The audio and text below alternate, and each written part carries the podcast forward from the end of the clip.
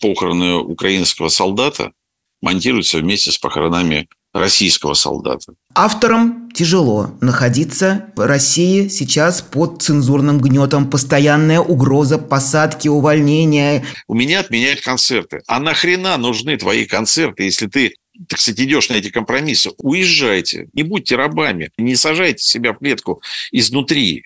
Ну, черт возьми, ну это же так просто.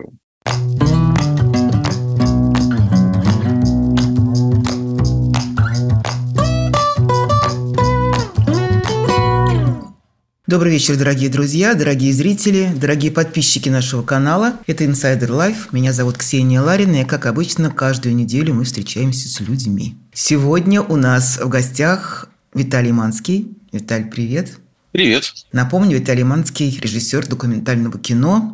Ну и связано его имя накрепко и навсегда и навечно с фестивалем Art Dog Fest, президентом которого и основателем он является. Значит, я хочу эпиграф такой поставить к нашей передаче сегодня, Виталий.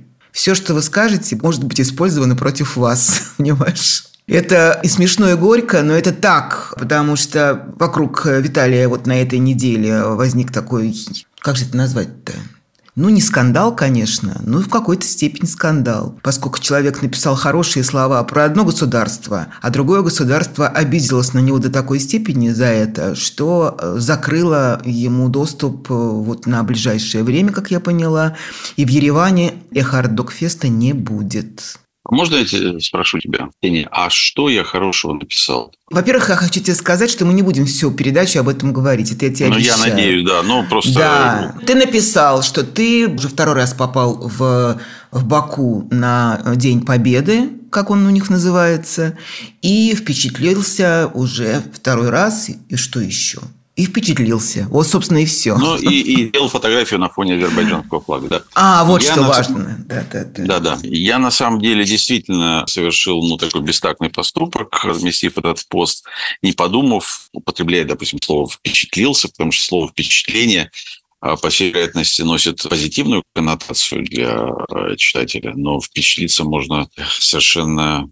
То есть оно для меня оно несет более широкое понимание, впечатлен, ошарашен увиденным и снял там достаточно важную сцену для будущей картины. Но, впрочем, вопрос не об этом.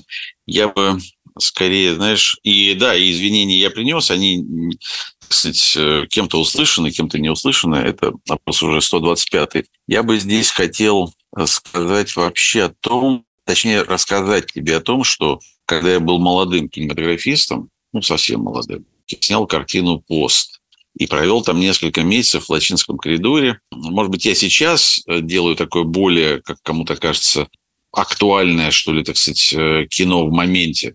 Когда я был юным кинематографистом, мне хотелось делать более, так сказать, говорить о вечном. И вот я сделал картину, где, если ее так описать, это 20-минутная короткометражная картина, которая показывает э, быт похожих людей, которые пекут там хлеб, что делают по хозяйству, потом мы видим, что это разные селения, в сельских школах которых детям методично объясняют, что Карабах – это Азербайджан, деревни, находящиеся на противоположном холме, объясняют, что Карабах – это Армения. А между ними стоит вот тот самый военный пост. Это вот первая часть картины, а вторая часть картины – это такие похороны людей, которые сняты взглядом с противоположных холмов. То есть мы не снимаем вот прямо непосредственно на похоронах, а мы видим, как они смотрятся издали, а потом в середине этих похорон их как бы разрезают похороны убитого солдата российского на этой войне. И, в общем, был абсолютно такой гуманистический пафос, пафос, что все люди равны, все люди, так сказать, мир, жвачка, Кока-Кола, но если совсем так пошло говорить, вообще, так сказать, миру мир, ну и так далее. Ну, в общем, абсолютно гуманистический пафос, призывающий к миру. И даже вот этот солдат, советский тогда еще, это же 90-й год, советские солдаты, там заканчивая монологом, сидит такой несколько офигевший солдат, который рассказывает, как вот однажды ночью над их постом зависло неопознанный летающий объект. И они не знали, что делать, и стали запрашивать, запрашивать центр, стрелять или не стрелять. И вот это последние слова фильма «стрелять или не стрелять». Вот такой вот э, гуманистический. Помню я коллизию, которая возникла на фестивале Аберхаузен. Тоже это 90-й год. картина очень зашла там, членам жюри, но один из членов жюри, известный эстонский, здесь важно скорее, что он эстонский, нежели все остальное, эстонский аниматор, отказался подписывать протокол жюри, они хотели дать главный приз, сказав, что он не приемлет фильм, в котором смерть жертвы уравнена со смертью палача. И тогда вот я помню свои ощущения, вроде бы прошло уже много лет, но я помню, что я как-то ну, был обескуражен и не согласен, и как-то, так сказать, мне казалось, что это какое-то очень примитивное и очень вырванное из контекста. Ну, и так. А вот сегодня я чувствую, что он был прав. Это он же не делал публичное заявление, не подписал протокол, и там просто не дали главный приз на фестивале в тот год. Но вот сегодня давай э, задумаемся. Окей, мы не будем говорить о армяно-азербайджанской войне. Их давай столько, этих войн. Не, вот давай столько. представим себе ситуацию на минуту, что вот я делал картину, где похороны украинского солдата монтируются вместе с похоронами российского солдата. На контрапункте это может быть два разных сюжета. Ты понимаешь, когда я это протестировал на разговоре со своим коллегой, и он тоже сказал про контрапункт. У меня в картине пост контрапункта не было. У меня в картине пост было некое, что все равны перед Богом, что все жертвы. Вот я, например, сегодня с высоты своей седой бороды не считаю, что все равны перед Богом. Я не считаю, что российский военный, погибший на войне в Украине, что его смерть можно, что даже смерть его не уравнивает со смертью погибшего э, парня, защищающего Украину. Давай такой вопрос тебе задам все-таки почему битва за общественное мнение вот проигрывается? Почему сегодня люди, которые фиксируют страшные преступления агрессора, будь то, повторю, Россия или Газа или Хамас, да, почему это не впечатляет, почему люди в это не хотят верить, почему они упорно говорят про две стороны, про гуманизм, про прекратите огонь, как этот мой любимый в кавычках э, миротворец под названием «Яблоко», как они вот сейчас вот без конца лоббируют эту тему мирных переговоров, без всяких условий. Главное, чтобы люди не гибли, будем сидеть на переговорах десятилетиями. Это абсолютно ложный гуманизм. Ты абсолютно э, прав. В мире, в Европе есть разные политические направления. Есть левые, есть правые, есть центристы, есть консерваторы, прогрессисты и так далее. В Латвии в том числе. У всех этих течений есть свои принципы базовые. Ну, как бы это электоральные группы, они соотносятся с этими базовыми принципами. И, соответственно, есть, есть люди, вот левые, например, в Амстердаме, где угодно, для которых вот этот гуманизм, они лоббируют в Европарламенте финансирование сектора газа, 700 миллионов ежегодно только от Евросоюза. И вообще человек по своей природе консервативен. Чтобы общество вообще развивалось, двигалось, нужны какие-то маяки, нужны какие-то примеры, нужны какие-то яркие личности, которые будут за собой продвигать общество. Нужны вот даже для того, чтобы от салонного рисунка или от голландского натюрморта мир перешел там к картинам современного искусства, ну, на, возьмем так, на период там 30-х, 40-х, 50-х годов, нужны такие художники, которые сначала там импрессионисты, которые, э, ну, создают какие-то вот образы такие размытого восприятия реальности. Потом появляется Пикассо там с кубизмом. Если общество не двигать, и, собственно, на мой взгляд, задача политиков – это двигать общество. Потому что если его не двигать, если ему не предлагать каких-то, какие-то образцы, убедительные, заманчивые, тогда будет и по сей день рабовладельческий строй в Америке, крепостное право в России, женщины не будут в демократических странах, в Англии и вообще во всем мире иметь избирательного права, ну уж я не говорю про афроамериканцев, где их будет место в, в общественной жизни. Это все требует появления таких людей, как Мартин Лютер Кинг, как, ну, это просто, ну, говорю, банальные, очевидные вещи, но это необходимо делать. И, конечно, впереди должен быть художник, который расширяет горизонты понимания, мироощущения. Но художнику, вот даже я могу считать себя художником. Но при этом, когда я делаю картину «Восточный фронт» сегодня, я тебе скажу честно, как, впрочем, и каждому зрителю, художественные задачи для меня отходят на второй план. Я не делал эту картину, чтобы она получала призы на фестивалях. Хотя приятно получать призы, это все здорово, стоять, так сказать, улыбаться. Там. Я делал картину прикладную, которая будет действовать на сознание людей. Как фиксацию, да? как акцию, как акт. Одним словом, война действительно настолько меняет фундаментальные принципы и мироощущения, и жизненных кодов каждого индивидуально, что мы приходим вот к той точке, когда какие-то базовые гуманистические принципы снимаются с повестки дня. Более того, третий раз повторяю, когда ты пытаешься их придерживаться, ты становишься, ну, как бы неадекватным, ты становишься неактуальным, ты становишься неприемлемым обществом. Что бы ты еще назвал из э, картин документальных э, о войне в Украине? Ну, я, наверное, скажу это фильм Мстислава Чернова, по-моему, да? «20 дней Мариуполя», который на «Оскар» выдвинут сейчас. А что бы ты еще назвал из того, что ты видел?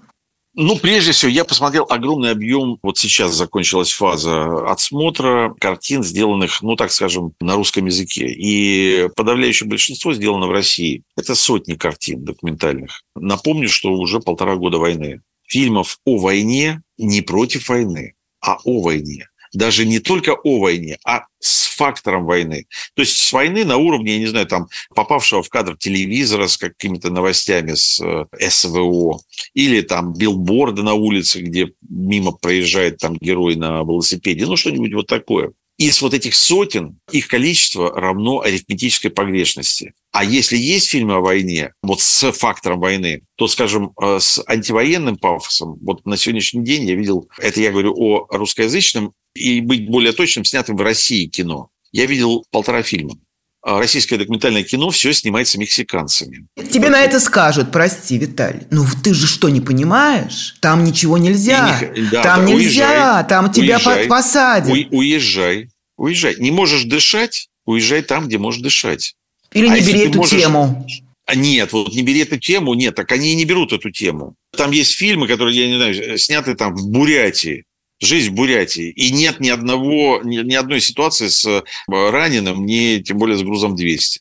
Ну, такого же быть не может. Мы же знаем, какое количество в Бурятию приехало груза 200. Пентагон, нет, нет. Пентагон Лошака, ты смотрел? Да, Лошак, да, конечно же, смотрел не то слово. Лошак где у нас живет? Не в России, он живет конечно, во Франции. Я, поэтому я говорю о тех, кто живет в России. Лошак для того, чтобы снимать и говорить и делать, и дышать полной грудью, уехал, уезжайте. Я не принимаю этих э, аргументов, что мне отменяли концерты, поэтому я, вы же понимаете, почему я вынужден или вынуждена были пойти на компромиссы, выступить с э, вдовой э, солдата, поехать там в Мариуполь, одеть каску, поддержать это. У меня отменяют концерты. А нахрена нужны твои концерты, если ты, так сказать, идешь на эти компромиссы? Уедь! И, кстати, не обязательно, вот я тут давал интервью украинскому телевидению, и они говорят, ну вот можно же уехать и жить прекрасно, давать концерты. Нет, концерты тут особо русских исполнителей,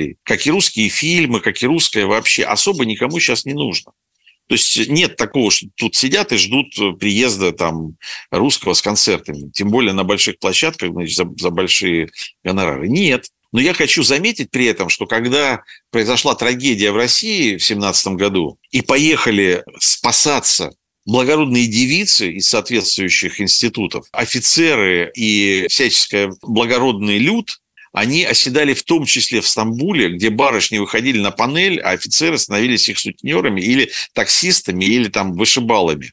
Я пока не знаю и, и не хочу, конечно, чтобы такое было, но не знаю ни одного, ни одну благородную девицу, которая вышла там на панель, чтобы купить хлебушек. Это потом узнается все про это. Нет такого сейчас. Мир сейчас другой. Сейчас э, можно пойти работать, в конце концов, таксистом. Можно пойти работать грузчиком. Можно пойти работать куда-то, зарабатывать. Ну, как бы вот в Европе, условно говоря, не условно, а конкретно говоря, есть как бы минимальные зарплаты, меньше которой ты не будешь получать. И я считаю, что лучше вот какому-то певцу или певице пойти работать грузчиком, но остаться человеком, не продать себя, чем продать себя и продолжать выступать на стадионах. Ну вот как-то так. Послушай, я все равно вижу, не знаю, так же, как и ты, наблюдаю за этой э, русскими перемещениями релакантов, иммигрантов, как угодно их назови. Я не вижу, чтобы люди меняли профессию из публичных людей, во всяком случае. Ты прав да, абсолютно. Да. Есть возможность сделать то, что ты умеешь, в конце концов. Да пойди и, режиссером да. монтажа, пойди просто да. оператором на телевидении, стой на рогах. Ну, на рогах это в смысле, ну, так сказать, в студии оператором. Да, ты э, понизишь свою э, социализацию, там то, все, но ты не провалишь ни в какую, ни в какую пропасть, ты действительно ну, на панель не, не выйдешь. Если это просто не было твоей задачей, сверхзадачей. Ну, мы с чего начали эту тему? С того, что ты рассказал, что фильмы, которые присылаются из России на, на конкурс на Артдокфест заявки... Давай мы не будем, них... куда они присылаются. Да. Я вижу фильмы, много а фильмов, вот вопрос. по разным, по разным да. причинам. Вот, да. вот я хочу вопрос тебе задать. А как быть тогда? Здесь какая-то замкнутая цепь. Вот фестиваль Артдокфест. Это фестиваль документального кино. Да. Получается, что по гамбургскому счету сегодня фильмы из России вообще нельзя брать в конкурсную программу.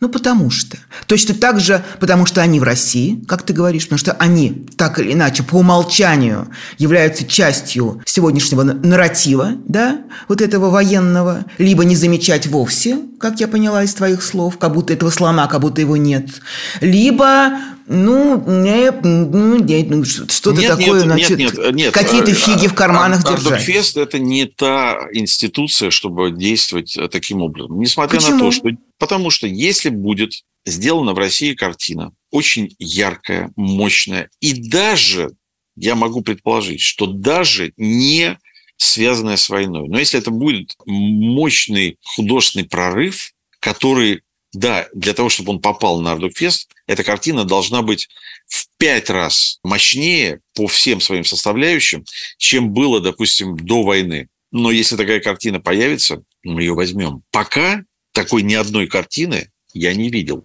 То есть ни одной картины, речь. сделанной в России, ради которой я могу пойти наперекор с ожиданием своих латвийских коллег, которые, многие из которых говорят, Виталий, кончай, ты уже 10 лет здесь живешь с нами, не смотри больше в ту сторону. Живи угу. с нами, нашими интересами. Мы не хотим туда, и ты не смотри туда. Но я-то как раз им открыто говорю, что зайдите в любой храм, посмотрите на любую икону. На этой иконе есть и рай, и ад. И человек должен видеть весь объем и понимать выбор свой, за какие поступки, что с ним будет и куда он пойдет. И незнание о существовании ада не приведет человека ближе к раю. Поэтому и Россия, и вот этот бывший союз, и Белоруссия – это две страны, с которой у Латвии самая большая граница, естественно. Они никуда не денутся. И если там есть какие-то процессы, которые нам помогут быть готовыми к вызовам, ну, есть такое распространенное определение, нам нужно понимать, что там в том котле варится. Да, мы не должны переливать себя вот объемом, перенасыщаться объемом этого ада, но он должен быть в определенной пропорции, ну, по крайней мере, так сказать, 50 на 50 в нашем мироощущении. Мы не должны ублажать себя э, некий, некой эйфорией благости мира по другую сторону баррикад. Не должны, это нам не поможет. Это нас не приблизит ни к чему. Поэтому мы будем показывать картины, просто повторяю, вот сейчас, на данный момент, мы отсмотрели, ну, наверное, так по практике, у нас еще месяц будет идти отбор, но мы посмотрели, наверное, 80%. Обычно к этому моменту такой объем уже приходит.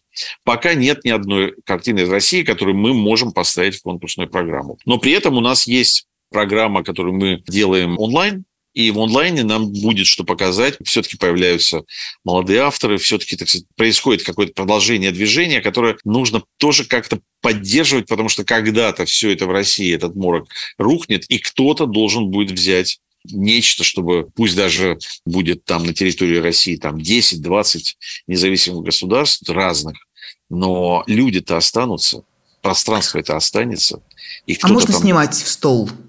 Ну, я, например, снимаю в стол в том числе. Можно, конечно.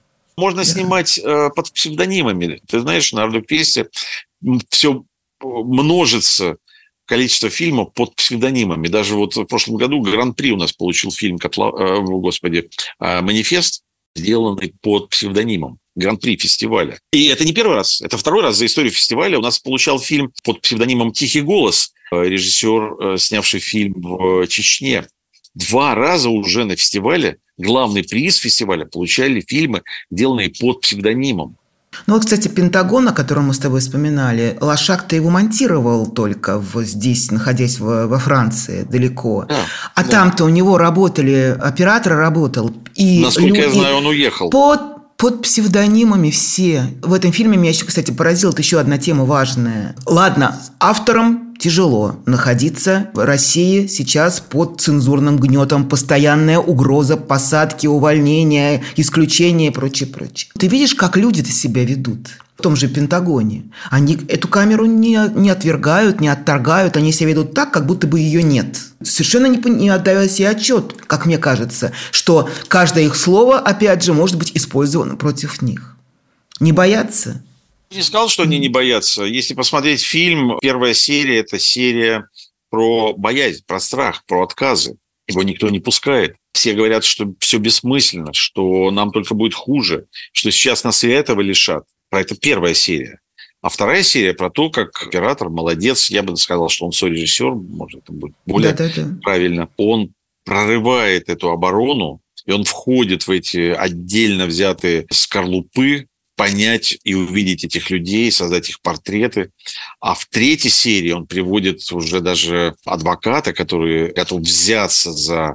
И они отвергают адвоката, потому что говорят... То есть собравшись вместе, они вновь обретают страх. То есть поразительная вещь. Вместо обретения силы, так кажется, что люди вместе становятся сильнее. А в э, Пентагоне мы видим, что вместе они, наоборот, каждый начинает реанимировать свои собственные комплексы. И вот этот вот страх, он просто как гриб после дождя накрывает их с головой. Да, очень важная документальная работа о времени, сделанная анонимным режиссером на месте и уехавшим из России, эмигрировавшим а, автором извне. Конечно, я вот сижу тут в Риге, каком-то комфорте, спокойствии, и могу быть воспринятым как поп-гапон, который призывал, вот идите там. Нет, каждый, конечно, соразмеряется с тобой, но э, действительно есть много форм сохранения личности даже внутри преступного диктаторского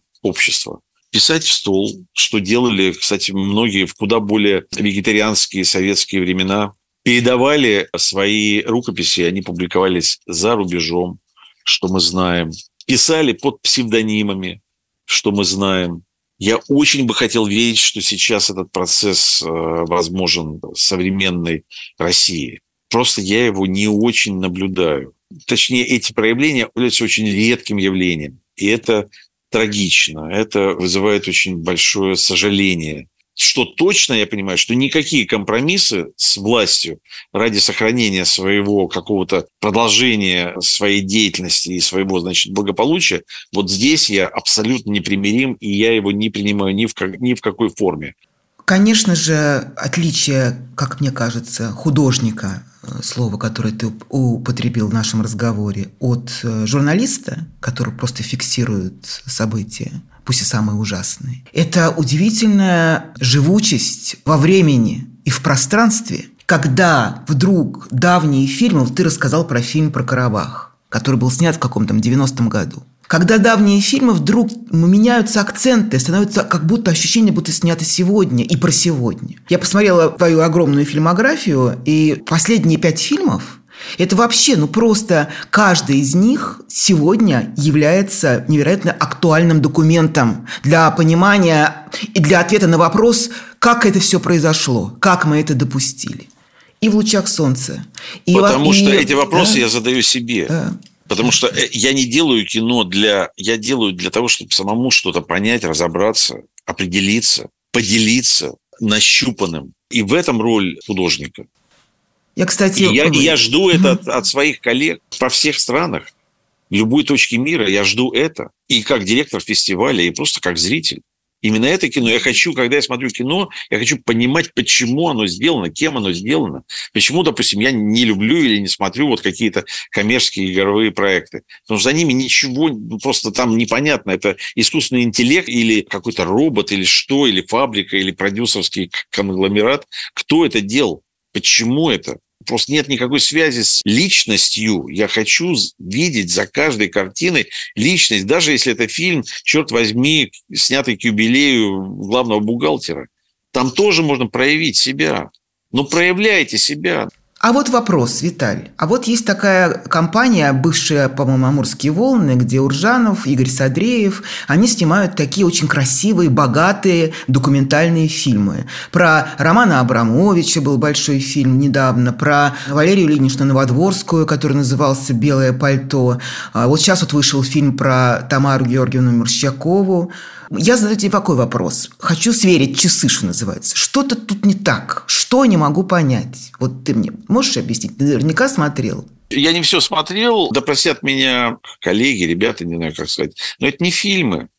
Это э, раньше называлась телевизионная передача с э, очень дистанцированным личным личностным началом. То есть нет никакого личного отношения. Я знаю, что есть огромное количество зрителей, которых это устраивает. Они хотят вот такой безличностный. Они хотят, ну, некий дайджест, вот перечисление фактов биографии. Вот было так, так, так, так, так. А вы, типа, сами судите, хорошо или плохо. Мне как-то не очень хочется на это тратить время. Я хочу спорить, я хочу принимать, не принимать, соглашаться. Я хочу видеть... Пристрастное кино. Да, да. мне, да, я как бы за авторство. Я хочу понимать этого автора. Вот он как относится к признаюсь, не, не досмотрел Абрамовича, начал смотреть. Может, там в концу что-то. Ничего но, там нет. Но как бы за каждым действием, которое описано вот э, в той части, которую я посмотрел, есть какие-то общественные, а, нравственные, этические последствия. И каждое это действие в фильме предъявлено без этих,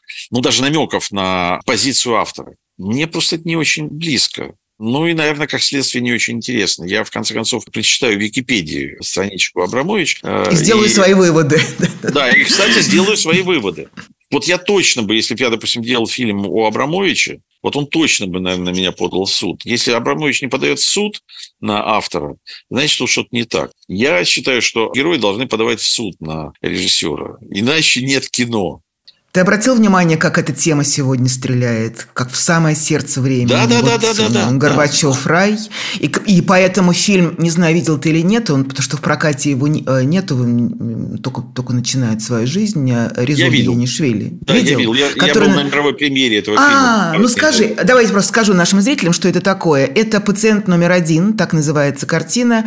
В главной роли там Александр Филипенко, он как раз был в нашем же эфире здесь и рассказывал про это подробно, про этот фильм последние дни вот этого вот э, генерального секретаря Фейкового. Да, Что да. ты скажешь про этот фильм? Ты знаешь, это очень хорошая картина. Очень хорошая, настолько хорошая, что ей бы чуть-чуть похуже быть. Для меня там есть лишние линии, которые меня отвлекают от... Я бы ее хотел видеть более минималистичной. Там много вот каких-то таких ярких проявлений, которые немножко сбивают. Правда, вот чуть-чуть бы смелости Вендерса. Ну, про что получилось? Вот как ты это определишь? Нет, получилось про неизбежность краха. Страны, системы. Системы, конечно, mm-hmm. конечно. Но когда там появляется детективная линия, она отвлекает от этой неизбежности. Ты смотрела картину? Да. Я вот смотрела. детективная линия с, с этой папкой в колготках, вот это mm-hmm. отвлекает. Вот этот жанр там просто, на мой взгляд, не помогает. Он просто чуть-чуть на вот какие-то минуты тебя уводит куда-то недосказанность, вот она прекрасна. Это очень хорошее кино. Я Резо поздравляю, он делал большую важную картину.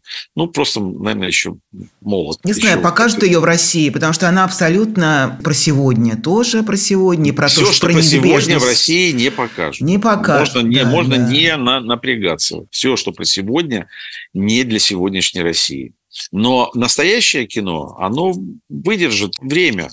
И придет время, ну, слушай, ну, доставали с полки, ну, давай вспомним, как мы ездили, знаете, смотреть в очереди на полочные фильмы в, да. в начале там 90-е годы. Черт возьми, ну, придет время, достанут с полки, покажут, и будет все. Я помню, что я смотрел «Агонию», как вообще, как будто она вчера была снята, она сколько лежала на полке. Климовскую «Агония» Агонию. Климова, да-да-да. Да, я не случайно «Агонию» вспоминаю а, в контексте а фильма «Пациент номер один». Нет, я просто в контексте угу. пациента угу. вспоминаю «Агонию». Угу. То есть ничего страшного для, для этих фильмов не произойдет. Всему придет свой час. Снимайте, дерзайте, не продавайте себя. Будьте смелыми. Смелость делает вас человеком. И свободным, главное, смелость делает вас свободным. Не будьте рабами.